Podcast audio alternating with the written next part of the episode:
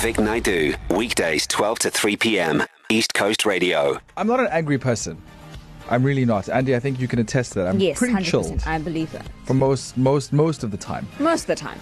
Uh, I don't like confrontation, and we have discussed how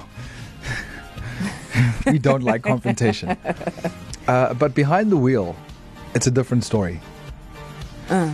And I'm only talking about this today because it's been sitting with me, and I've been trying to figure out a way of how to bring this up because I think there are many people who are also going through the same thing. There's a show that's on Netflix right now. I think it's been out for about a week or so, and uh, it really spoke to the rage fueled me the anger just sitting inside me. And it's a show that starts off all about road rage. Uh, and uh, I think at some point, if you're a driver, you will experience it. You'll either be on the receiving end of it or you'll be the. Um, The person giving it. yes.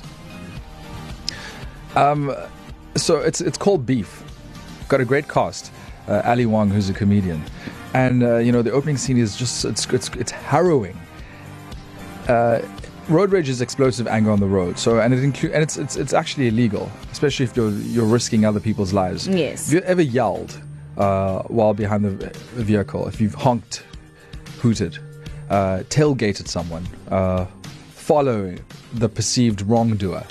Uh, blocking off traffic or preventing drivers from changing lanes, purposely cutting off other cars, uh, initiating confrontation outside of the vehicle. I mean, I've witnessed that all the time. I have as well, a Often. few times actually. Speeding, intentionally ramming, driving on sidewalks.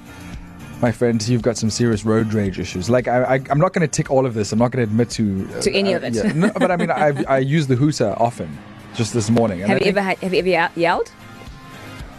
to, in the car? Yes. Hopefully, they've never had. I've never like I've yelled in the car, Yeah. and I've like you know done hand gestures and everything, hoping they would see me in their rearview mirror, but like.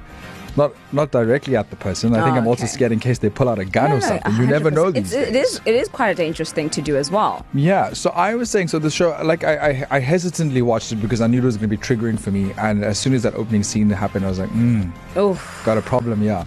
Uh, but the show's not necessarily, you know, it comes across as it's about road rage, but it's not necessarily about road rage. There's a deeper theme behind it. It's about anger and where it stems from. So definitely something that you should um, give a watch if you haven't yet, especially if you are also like me, you struggle with a bit of road rage.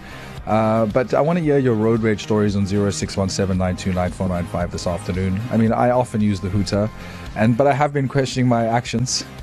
It's something I've been talking about in therapy recently. I'm also not condoning any illegal activities. You know, 100%, you can't put other people at risk. And also, like, I mean, I'm not like bizarre. Like, you know, I'm not that angry on the road where I'm going to follow someone and cut off people in traffic and do that sort of thing. Also, like I said, you never know if someone has a gun or like, I mean, you've seen horror stories in the news about road rage incidents. So again, hit us up 0617929495. But Vic Naidoo, weekdays 12 to 3 p.m. East Coast Radio.